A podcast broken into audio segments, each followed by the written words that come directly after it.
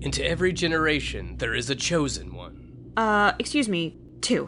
One girl in all the world. Two two girls. Who is this guy? She is This might have been a Big Miss Steak. Steak. S T A K E. like what you kill a vampire with. a Buffy podcast.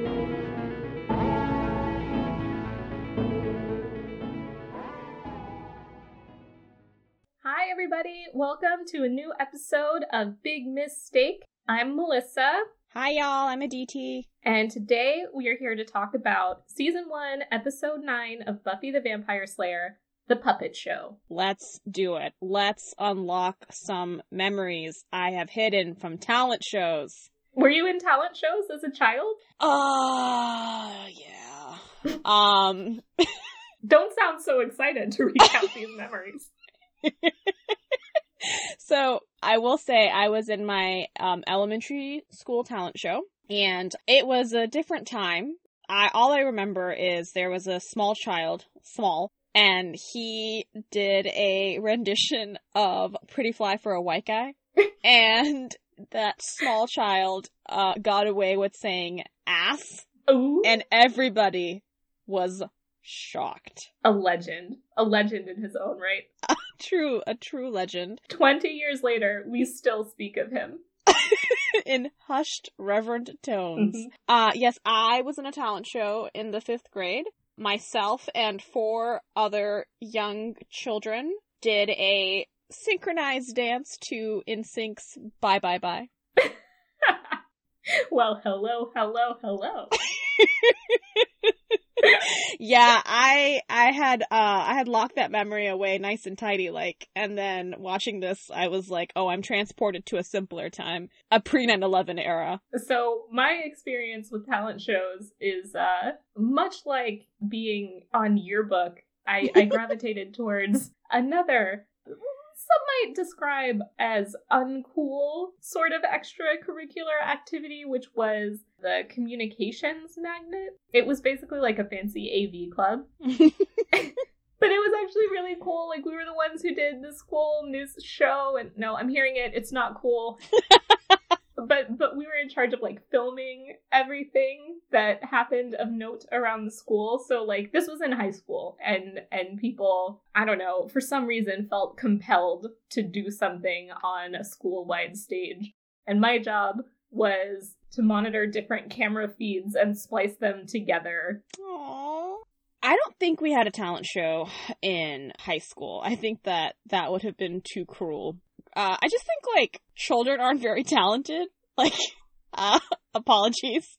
Yeah, never forget we are anti-baby here.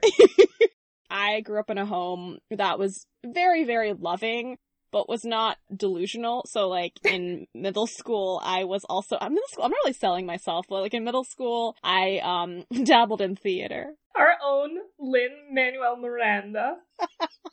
Uh, yes, yes, yes. I too love to rap.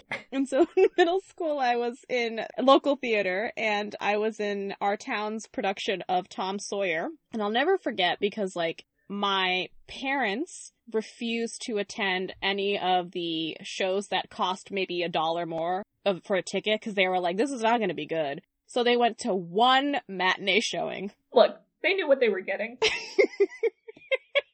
And the joke's on them because you grew up to be a famous podcaster and they could have seen you when you were just a young LMM struggling to find your spotlight. Can someone please give me a beat? Someone please give me a shot. Your uh, secret, I guess not so secret, dislike of Lin Manuel Miranda is one of my favorite things about you because I'm pretty sure that was like on par with saying like you hated America at some point. And it's he's just exhausting, and I'm sorry to say. Okay, it. hear me out. Hear me out. What if the founding fathers rapped? Interesting. Tell me more. Would this also make Shakespeare palatable to me? Would it teach me to math? I enjoy Hamilton for the record, but I do understand that it appeals to a level of earnestness that is just eminently punchable. Look, I love all my friends who love LMM, and I love this for you. Enjoy yourselves. Love what you love. Live, laugh, love. I support you. Live, laugh, Lin Manuel. I heard somewhere that Immortal Technique, an actual rapper, used to go used to go to school with LMM and he used to shove him into lockers. And that is the image that has sustained me through quarantine is Immortal Technique just shitting on Manuel Miranda. anyway, the puppet show. all right, all right. Let's let's get into the episode summary. Sunnydale High School's annual talent show serves as a backdrop for murder when Buffy must catch a knife wielding thief of human organs. Meanwhile, the new principal is a discipline loving brute who forces Giles to run the talent show and orders Buffy, Xander, and Willow to perform. Y'all, I miss Flutie. okay, let's do let's do our first impressions. What did you think of new sheriff in town, Principal Snyder? I think we should defund the police. He is not good. I don't care for Snyder. I, I will say when I saw this episode as a youth, I too felt violated by the presence of a school administrator in my very home. the way he captured a lot of how I viewed school administration as a youth Mm. is sort of like how Cordelia captured a lot of that sort of mean girl spirit that sometimes kids can have. It was the right time in my life for it to ring extremely true, and I was like, I don't appreciate any of this, and I hate it. But now, as an adult, I think Principal Snyder is very fun. Wow, what does it say about me that I have not evolved uh, into getting there? I don't know. I think that like he captures a lot of the like arbitrary cruelty that administrators have, especially when Yeah. they have power over kids. I did not like that. I didn't like how creepy he was when alone with Buffy. Did not enjoy that. I just miss I miss our OG, man. Yeah, well, maybe if he wasn't so soft and lovable, he wouldn't have gotten eaten, as Principal Snyder said in no uncertain terms. Yeah, so I guess it's canon that he was legit eaten. Yeah, of course he was eaten.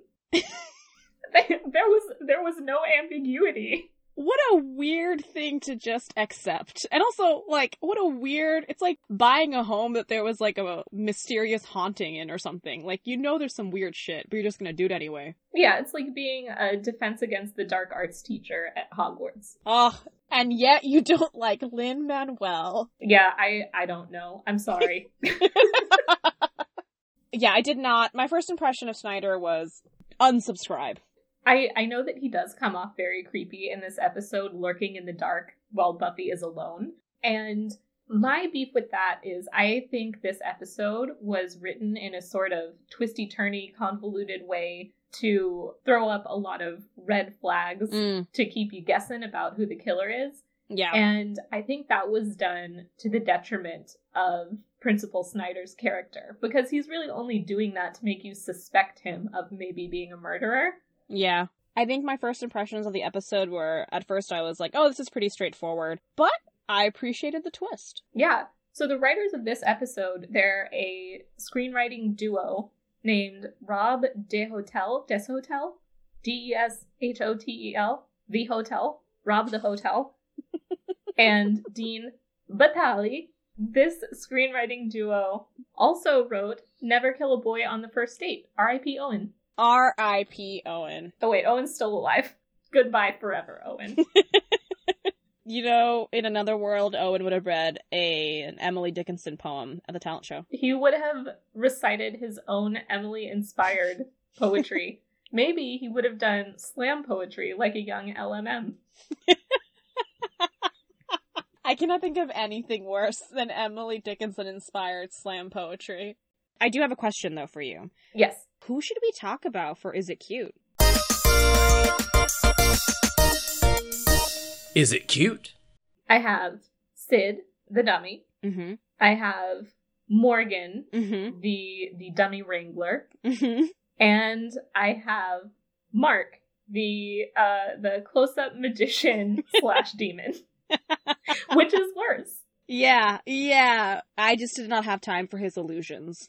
I think that we just didn't get a lot of time with Mark, and so it's hard to flesh out if his personality is cute. But I think I'm gonna go on a limb and say no. Fans, I would venture to say that for Aditi, her Buffy the Vampire Slayer, the show that she watched growing up that is a source of great comfort to her and influence on her life, I would say is Gilmore Girls. Is that fair? Yes. Oh no! In Gilmore Girls, there is a character called Jess, and he wears leather jackets like Angel. and and he's also kind of a bad boy like Angel, but the way that you know he's bad is that he practices the demonic art of the sleight of hand. so he's always like making quarters disappear hmm like a like a real bad boy and that's kind of the vibe i get from demon mark. I except i think he instead of the um the bad boy angel aesthetic that jess is trying to pull off i think he's trying to pull off the brad pitt in fight club aesthetic with his sideburns and his hair and his kind of like cartoon clown clothing. So he is fight club jess You are intentionally leaving out the part that makes him arguably a hottie, which is the fact that he reads. He's literate. Jess is very literate. He does read. Mm-hmm. Uh yeah. Yeah, this is this is this is uh this is this is where Melissa and I do not have a Venn diagram of overlap. She once referred to him as a as an emotionally abusive close-up magician and I will hate him forever. I stand by that. I don't think that Mark and Jess have a lot in common because we really didn't get to know Mark. Like if we had more time with him and if we saw him, I don't know, in the corner reading Franny and Zooey, I would have been like, "Dang, sign me up for that." But we never saw him reading, just sleighting of handing. That's true. Maybe he was uh carefully concealing a book. I will say physically, Mark, eh. Personality, cute, eh. I would say demon Mark, not cute, but bold. Oh. Okay. Yeah, he really put himself out there, demon style. Because he did it on stage. Yes, he was very bold. He was like Mrs. Monique Samuels of The Real Housewives of Potomac in that he has everything and he would throw it all away to beat down someone he doesn't like. Yeah, and I respect that. I will say, for me, Sid, initially I was like, not cute, pervy little demon. And then I was like, huh, pervy little demon hunter. So for Sid, the dummy, I felt like, you know, physically not very cute. Mm-mm. There was one point in the episode where he and Morgan were wearing matching outfits, and like maybe that's a little cute. Y'all are partners. I like the camaraderie. Personality cute. I feel like there's a reference there that I'm just not getting because throughout the show, Buffy's like, haha, the classic trope of the horny dummy. Yeah. What? Is that a classic trope? I have never heard of this before, and I think like maybe he was trying to channel an old timey comedian or someone that I just don't have the reference for. I have not seen a lot of ventriloquism because I have taste. I haven't dabbled in the ventriloquist arts. I'm very popular, so I'm too busy to go see ventriloquism in the flesh. But one can surmise that maybe some of the humor is that this character says all of the outre things that you can't say in public. And, you know, there, there's the comedy in that, kind of calling out social norms or things of that nature. But again, I must reiterate, I've not seen ventriloquism because, again, I am very popular. So there was that comedian a while ago. I think his name is Jeff Dunham. Jeff Dunham was the guy who had Ahmed the terrorist, which is, shall we say, capital R racist. Mm-hmm, mm-hmm. Yep. Yeah, Yep. not ideal. Not ideal. And you know what? I Googled him because I knew in my bones that I had experienced in my lifetime a popular ventriloquist comedian in the mainstream, but my mind was unwilling to accept that truth. So I had to investigate. And I looked him up, and he has a fucking world record for amount of tickets sold for a comedy tour. Dude. He is in the Guinness Book of World Records because America could not get enough of racist ventriloquism. Dude, like 2005 or 2000 or whenever he was popular was like a while. I cannot impress upon our younger listeners what a weird time it was. A world record for Ahmed the terrorist. I I don't know what to do with that information. Shocking. Shocking. well, going from Jeff Dunham to a much cuter ventriloquist, I liked Morgan. You liked Morgan. What did you like about him? I liked that he wore the same outfit every day, committing to a look. Um, I love the consistency. Yes. I love the consistency. I also just think it's incredibly sweet of a small child to think that this is what's gonna garner him high school fame. So, personality, cute. So, our paths diverge on Morgan. I got distinctly Zuckerbergian vibes from him. Because he wore the same outfit, yeah. Well, I actually didn't notice the same outfit, but but he had a sort of um like robotic alien uh sort of vibe to him if he were to cut his hair like a Roman statue, I think. Uh, I mean, the only way we'll really know if Morgan is like Zuckerberg is if he turns around. That's true. we didn't see any footage of his good side. Can we close? Is this cute? Is it cute? One more thing. I I don't think Sid is cute. One thing I do think is cute is that he runs around like a like a little creepy toddler trying to stab people and you see the knife in some shots and it's real, but when the knife is in Sid's mm. hand, it is clearly a fake plastic knife, and I think it's very cute that whatever he holds becomes the dummy version of it. Yeah, that's cute. Sid is cute. Eh. Sometimes. I think I think we disagree on every every villain this time, which is new. I don't think that's ever happened before. Yeah, we do. But I guess the real villain is talent shows. What a horrible thing yeah. to make a child do. Okay, so should we talk about the fashion? Let's do it. Slay or nay. I am really curious to hear what you think about Buffy's leopard print dress because I thought it was so cute, but also very anxiety inducing because it was so short and i just kept picturing like if i was wearing it i would be constantly uncomfortable because i would be worried about indecent exposure. See i don't really understand sunnydale isd because the tax base is one thing the recruitment process for teachers is one thing and the fact that nobody seems to care about dress code that was just the easiest thing for administration in my high school to get after you could be literally failing and they wouldn't care, but God help you if your skirt was below or above, or whichever way you're looking at it, your middle finger. Hopefully, you're not looking at it from an underneath you don't know the high school I went to. All right, there, there, there's some, there's some darkness there. Yeah, so I don't really understand that. I of course loved it, but again, I am employing a gaze of a 30 year old woman who would wear that theoretically out if we could go out. Yeah, I loved it. I also loved that it was pretty much the same length as her leather jacket, which is not supposed to be a long jacket. No, it's short skirt, short jacket. Yeah, yeah, yeah, yeah. In extreme danger all the time.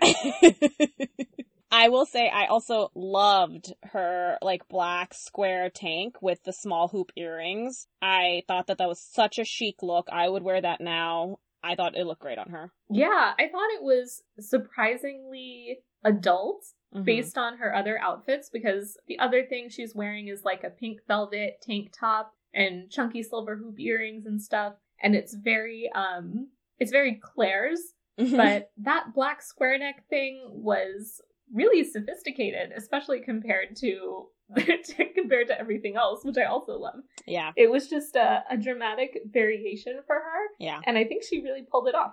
I agree. I loved everything. We got a little bit of Cordelia, which was great. I loved her shiny shirt at the beginning.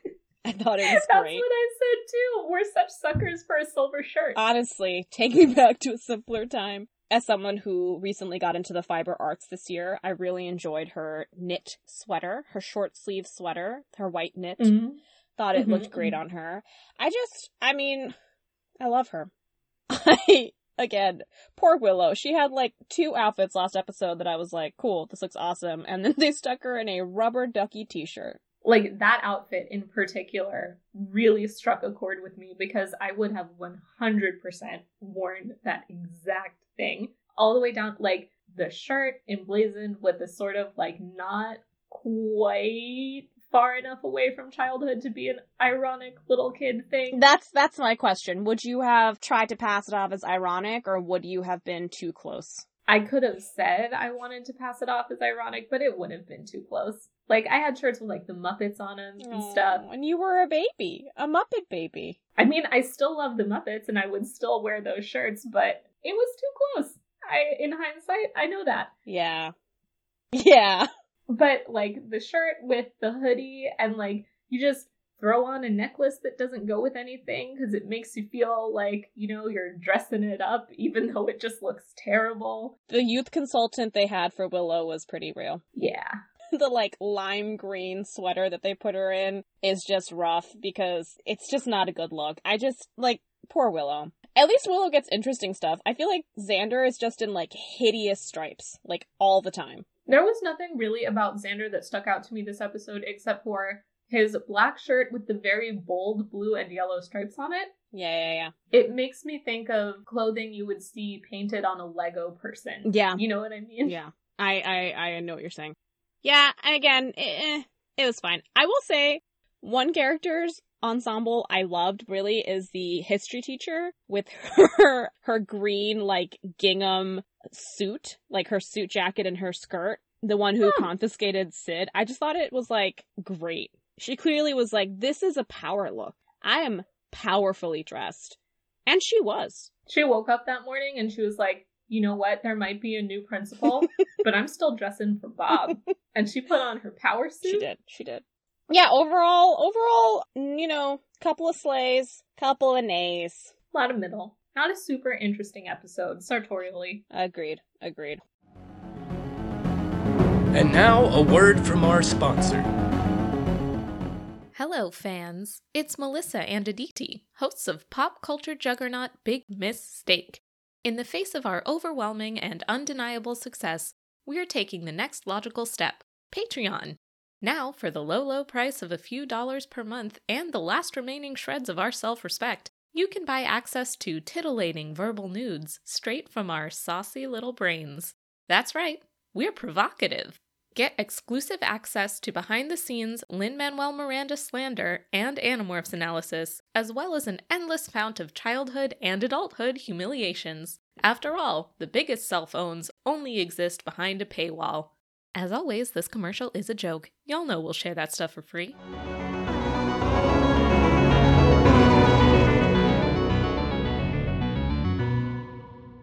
Let's begin this episode. So we open with a very creepy voiceover and a focus on a dancer doing like ballerina stretches in a locker room. Real predatory vibes in this scene. Yeah. Not great. Not great. We see the camera wandering through the backstage, showing us all of the talent that Sunnydale High School has to offer. People really go all out for the talent show. They really do. Yeah. And they're so diverse in their skills. yeah, I was I was impressed. And then we found the one thing that Cordelia is bad at. God bless her. But the confidence, the confidence. The confidence. Oh, she needs to teach classes. I just, I really enjoy her song choice. Greatest Love of All by Whitney Houston. And watching her sing that is my greatest love of all. And Whitney Houston is like a supremely talented singer. You have to be really good, and Cordelia is not. But she let the spirit move her. She let the shimmer move her from her shirt. And then we see our poor, sweet Giles is somehow the ringleader of this seven ring circus. This parade of the grotesque. Indeed. so there's been some discussion in previous episodes about whether Giles is a dad or a daddy. Mm. And I have to say, uh, Giles judging is kind of doing it for me. Yeah, that's yeah, yeah, I see it. I think I think brooding might be your thing, and judging and mocking is kind of my thing. Your emotional core. my emotional core. I don't know what that says about me. It's probably not great. You know what? You know what? Now's not the time to get into it. We have a talent show to judge. You're right. The show must go the on. show must go on. So we see Daddy watching, judging, and then we meet the new principal, whom we whom we have discussed. Not a fan. But then our Slayerettes come and they're so cute and they tease Giles. So let me let me tell you a little bit about the actor who plays Principal Snyder because he's a familiar face. Principal Snyder, the actor who plays him, is called Armin Shimerman. Why is that funny? It's a man's name. Rude. Armin Shimerman is also famous for playing a Ferengi bartender on Star Trek Deep Space Nine called Quark. Mm-hmm. That's um I think what people most know him for. And he is also a voice actor, which I didn't know. His voice acting work includes a lot of video games, including Dr. Nefarious from Ratchet and Clank and Andrew Ryan from BioShock. And what's super cool is he's also an adjunct professor at USC who teaches Shakespeare. Principal Snyder could teach you Shakespeare if you go to USC. What if he taught you Shakespeare and then Lin Manuel Miranda taught you how to rap and then you could be rapping Shakespeare? I'm exhausted thinking about it. I just the the earnestness with which he raps American history is very difficult for me to accept. And and look, I don't say this to um to try and and cast any doubt upon LMM's talent.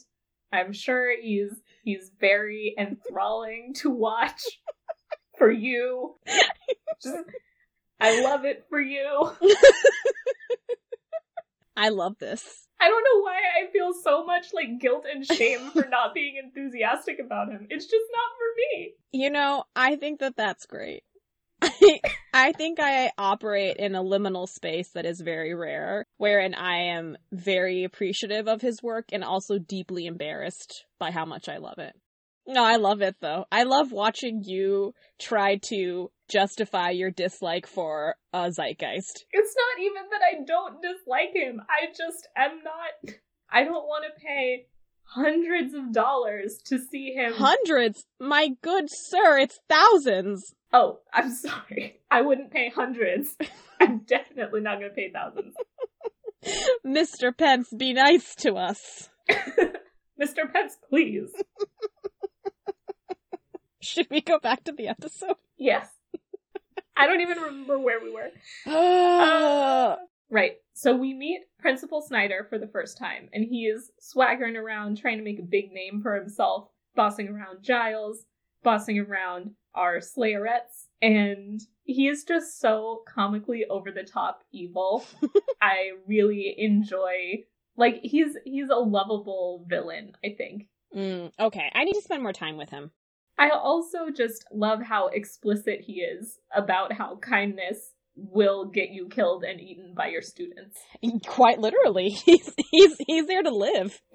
So then we see Morgan take the stage, Mhm. and he starts off trying to be a ventriloquist. Clearly, he is not. And I wonder, because he seems to know later on in the episode that Sid has a mind of his own. Mhm. Do you think that this doll was passed down to him? How did they become one? Honestly, I think Morgan was looking for some flair, for some personality, and I think he thought this is what would push him over the edge. I bet he went to a magician's store, a store for illusions, and he purchased Sid. But what was Sid doing in the store? Because Sid's a demon hunter. I think he knew it was his way of getting exposure. He had to be used. So Sid, he's he's fresh off a murder, right? And he he somehow makes it to Sunnydale because the demons are attracted to the Hellmouth energy. Mhm. And he posts up in a magic store because he knows that one day a partner will come along. Oh, but he mentions in the episode that he teams up with Morgan on purpose because Morgan is very smart yes. despite his deficient brain. Very rude how they treated him in this episode, by the way. Not great. So he must have sought Morgan out somehow. Yeah. I mean, I'm I'm ready to see the prequel. I am too. Yeah, I I don't know. I don't know. Uh one thing I will say about the pacing is that they they did the switcheroo like pretty late in the episode and hmm I liked it, but I wish we had a little bit more time with the background of Sid because those are some interesting questions. Yeah. And I think something they did do, which I enjoyed, maybe at this at the expense of Sid's background, was uh give us little vignettes of like different students and student life Oh. in Sunnydale. I loved that. It was very Law and Order. I I loved it too. And we so far in the show we haven't really seen this sort of Sunnydale High slice of life hmm that their Law and Order interviewing has provided us in this episode. I mean, even in the beginning, we see the Slayerettes all together, not talking about a demon or an apocalypse or something, and it's nice to just see them dunk on Giles as friends who are not in crisis. yeah, like getting to see like the different children who go to school there. And I think it's also very funny because they try to play Cordelia as like vapid and vain, but she's smart and vain. We exist. Because of her NAFTA knowledge? I just think that she's smart because she's very quick. I don't think that you are un I don't think that you're unintelligent if you are like that quick on your feet. I agree with you. I think Cordelia is really smart too. I think they do a really good job with Cordelia as a layered character, and they go more into her character later on in the show. So yeah, so we see Morgan and Sid do their initial routine, and at first, first you're laughing, and then you're like, "Ooh, Sid is mean." And then I think we cut to the locker room, and damn, this show goes from zero to a hundred. Yep. uh, again, nothing good ever happens Nothing. in that locker Nothing. room. I don't know why everybody doesn't just like boycott and shower at home. Yeah, and so again, the death rate is very high on, in this town. It it is it, it is concerning. We find out that the dancer's heart was removed, and then we see our Slayerettes and Giles, you know, try to figure out was she killed by a regular human or a demon? yeah, so there's this new element where, yes, there are demons everywhere, but also humans can be bad too, and that's something that they haven't really faced before. yes. So, like, because Buffy can't slay a human. No, she can't. Then we get into that really cute, like, that pacing of that scene was really, really cute between, like, the different students that they interview about, like, the dancer, and then I really enjoyed the dancer band rivalry. I did not know that was a phenomena. I made a note of that too because I could understand maybe a band drill team Mm. rivalry, but the the woman who got murdered was just like a ballerina, and the entire band hated her.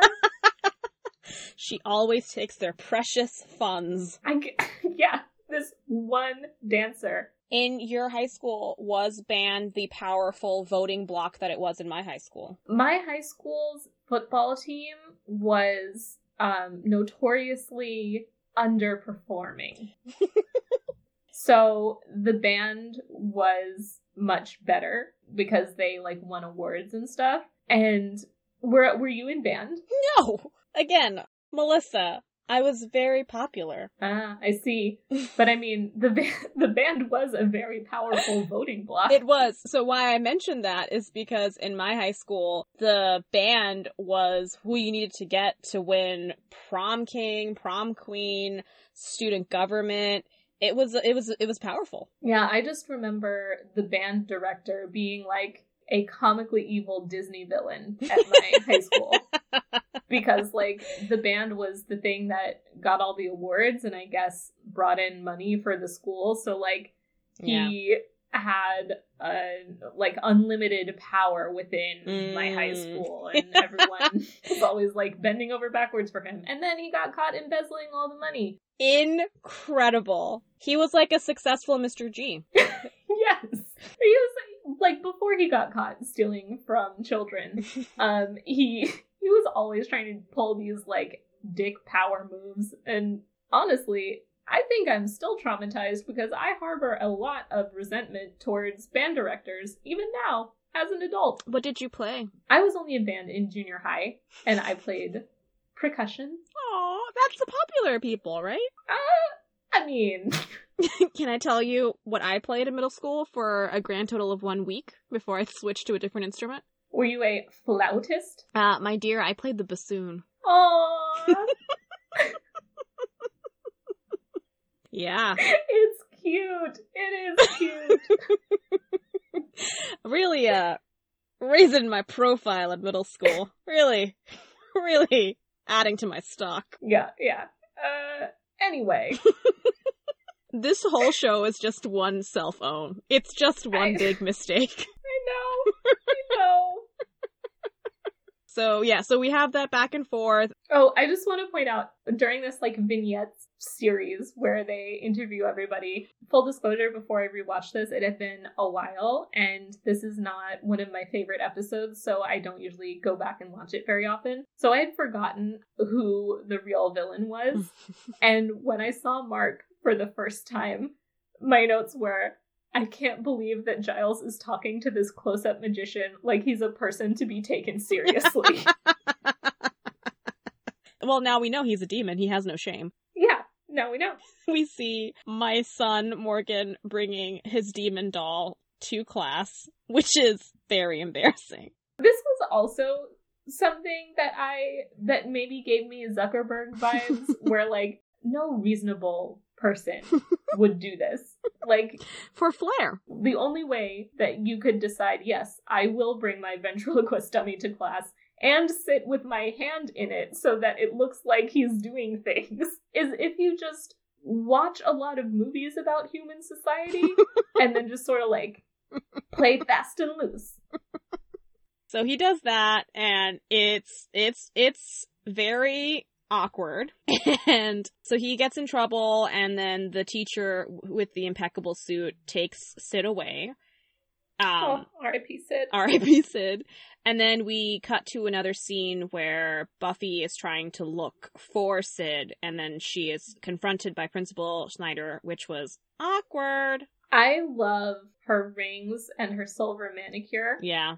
An image that is forever burned into my brain is Buffy like spinning the combination lock and then just slamming it. Yeah. It's a it's something that made a vivid impression on me as a young child. Mm hmm This is I I feel like this scene is a really good example of the sort of like fun villain that I sense in Principal Snyder. It's like over the top villainry, which makes sense. Yeah, Yeah. so so quote he says here is there are things I will not tolerate. Students loitering on campus after school, horrible murders with hearts being removed, and also smoking. Like that's a great a great fun villain principle. Yeah. So then we get to finding out what Sid, we think Sid wants to do, which is Bicentennial Man himself, which is a reference to a Robin Williams movie. Oh, is that the one where he's a C3PO? and he gives himself bits, like organ bits. what? I thought he was a robot. He's a robot that has to survive on human parts. No, he's a robot and he like slowly becomes human. Oh. Oh. I found it very touching as a small child. I completely reimagined the plot of Bicentennial Man when you made that comment. Joyce and Buffy Ah, yes. have a scene where Joyce tries to be a good mom and she's like, finally, something I understand, a talent show. I can work with this. And Buffy is like, please don't. We have Sid the dummy creeping into Buffy's room at night. And this is why we begin to suspect that Sid is evil. yes, yes, we do. That was creepy. Did you do you think dummies are creepy? Yeah. I mean, I don't think I like want them near me.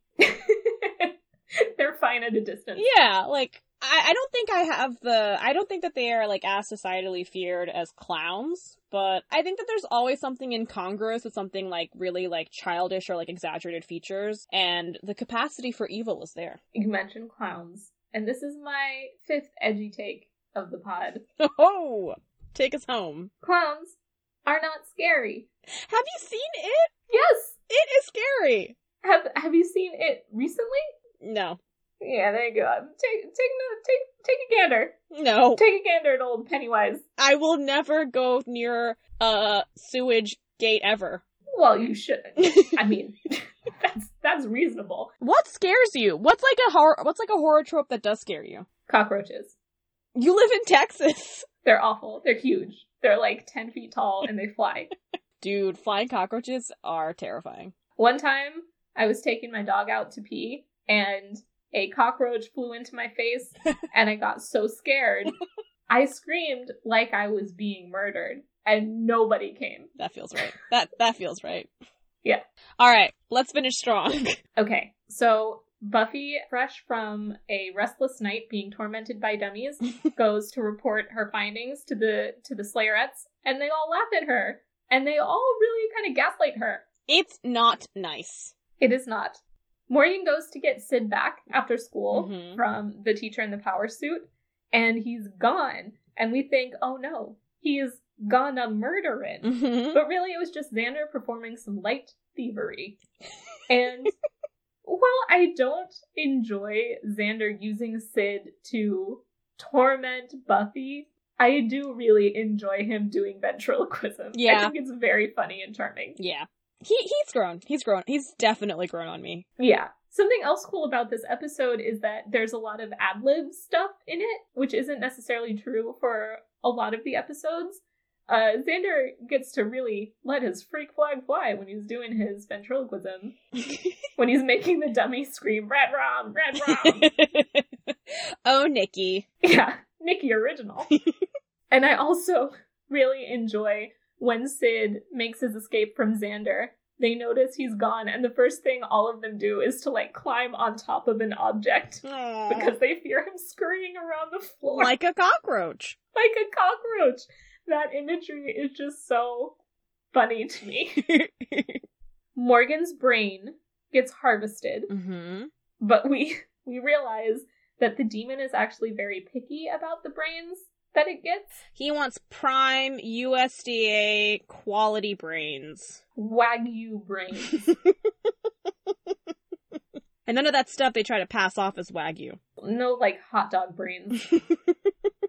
I think the pacing of this episode is a little bit off. yeah. because they try to throw in so many twisty turnies that like I I think it's at the detriment of some of the storytelling and characters in this um in this episode. Yeah. And there are some like charming bits. I do think like Sid having to tell Giles like do a power circle and see who's there and like Giles having to have like sensibilities to handle like the nerves and the hormones of all these teens performing. Like that was very funny. There are like standout bits definitely, but as a whole the pacing was awkward. I think they could have done without one or two twisty turnies and given both the talent show and Sid the dummy the attention that they deserved.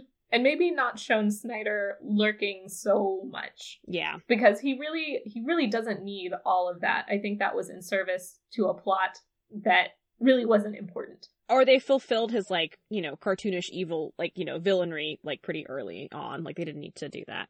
Yeah, so we are now in confirmation. Sid is a demon hunter. We find out about his backstory. He's killed six demons. He's now on the lookout for the seventh. And I thought that was an interesting twist. Yeah, I thought it was also interesting that he knew that when he killed the seventh demon, he would die. His soul would go back to his original body, which has long been dead. Yes. And I think that's a, a comic tragic story that could have been done a lot better than it was. yeah. Maybe because I'm not picking up on the reference of Sid's personality. No, I I think that you're right. Like the tragicomedy of it could have been played better if there weren't so many subplots happening at the same time. So we know the demon is looking for a brain, and everyone assumes he's going to be looking for Willow Mm-hmm. because She's, she's, the smartest. Yeah. And I honestly think she is Yeah. because Giles willingly straps himself into a brain removing guillotine while a brain hunting demon is on the loose. That's when we knew. That's when we knew. We had to watch out for the close up magician. In my notes, in all caps, I have, of course, it's the close up magician. Mark the magician. Close up magic is a curse. However, as always, loved the fight scene, thought it was really clever, and of course, just the the way that Buffy and the Slayerettes always manage to vanquish their opponent is just so well done. It's always so clever. I I really really liked Xander showing up at just the right minute and just like we talked about in the last episode, he doesn't really have any smarts per se and he's not strong like Buffy, but he always does show up and I think That is important. He was there. he was there. He caught the guillotine blade. He did. And then he continues to hold on to it instead of giving it to Willow so that he can use the axe. Yeah. Again, he was there. He was there. yeah, I love this fight. I thought it was a lot of fun. And having the end reveal that they're on the stage and Principal Snyder doesn't understand the act. See, like, there are really funny bits in the episode. Yeah, I, I see what you're saying. I so in in my mind, this episode and I Robot Jane hold the same sort of space where they're wacky, kind of throwaway episodes and they're fun, um, and and a new character is introduced. I just think overall, I Robot Jane is a more solid episode that holds up a little better. Also, the like the murder in I Robot Jane is it's like very earned, so you're like, oh, really surprised, and there's like emotional mm-hmm. investment. And this one's kind of like all willy nilly. Like you have the principal who's a despot, and you have like potentially a murderous dummy, but actually he's good. And then you have Mark Zuckerberg, and the fact that you know like the demon doesn't want his brains, and then you have like the murdered ballerina. Like it's just it's just kind of all over the place. And I, I do think this episode has some of the most delightful and comedic things to happen in season one so far. Yes, But I don't know if it's enough to save the episode. Should we go should we go ahead and read it? let's do it. For me, I'm gonna say this is low medium. Yeah. And the reason it, it gets the medium bump is because it does have some truly very delightful moments. I will say it is the highest of the low for me. Yeah. It's low, but there are moments where I giggled. Yeah. Yeah, yeah, yeah. And it's the only episode where they have a scene playing over the credits. Mm-hmm. Were you able to see that on Hulu? Did it work? Let me go back and look. Over the credits, it's um Buffy, Xander, and Willow reciting a scene from Oedipus Rex. Stop it. Okay, I have to go back and look. Yeah, as their um talent show performance. And they they're occupying the three different emotional states you can inhabit if you have to participate in a talent show. so Buffy is just like over it and doesn't want to be there, like Mhm. Oedipus, Oedipus, meh, and rolling her eyes. Willow is just like petrified and unable to say anything. And Xander is trying so hard to carry the show, but he's clearly very nervous and he can't remember his lines. I have to say, I think the actor who plays him is so charming because the way that he plays a teenager with stage fright feels so true and so real. I will. I'm making a note to watch it because I, I did not catch that. And then uh, another ad lib is is that Willow straight up runs away. Aww. It, it's it was it was cute. I definitely think it was cute, but now that I have experienced other Monster of the Week episodes, I think it could have been done better. But I enjoyed it, and also we are getting closer to the finale. I think we have maybe one more throwaway episode left out of the three that remain in the season. Well, there's no one else I'd rather throw away with, but with you, Lin Manuel. Call me Lin Manuel Melissa. Please don't. Please don't call me that. I'm so uncomfortable with the topic of LMM just in general. I can't walk this line. You know what? Every time you say LMM, I think of M- M multi-level marketing, and so I am like, I don't think he's a con.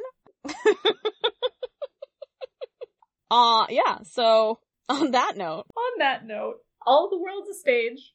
The show must end now. I loved you in Hamlet. Let us know what your talent was if you were in a talent show in your youth. I would love to know that, and uh, I will not dig up footage of me dancing to Bye Bye Bye. But maybe one day I'll perform it if we if we hit hundred episodes. Yeah, if we do a live show, Aditi will dance to Bye Bye Bye, we'll both crimp our hair, and we'll get matching angel tattoos. Y'all, we're gonna do it. Overpromise, underdeliver. All right. Goodbye, Lin Manuel Melissa. Good goodbye forever. This is my last pod. Bye. Bye. Thanks for listening to another fantastic episode of Big Miss Mistake. If you have any messages for us, or if the apocalypse comes, beep us at Big Mistake Pod on Twitter and Instagram, or at bigmistake at gmail.com. That's B I G M I S S S T A K E. Catch you at the bronze.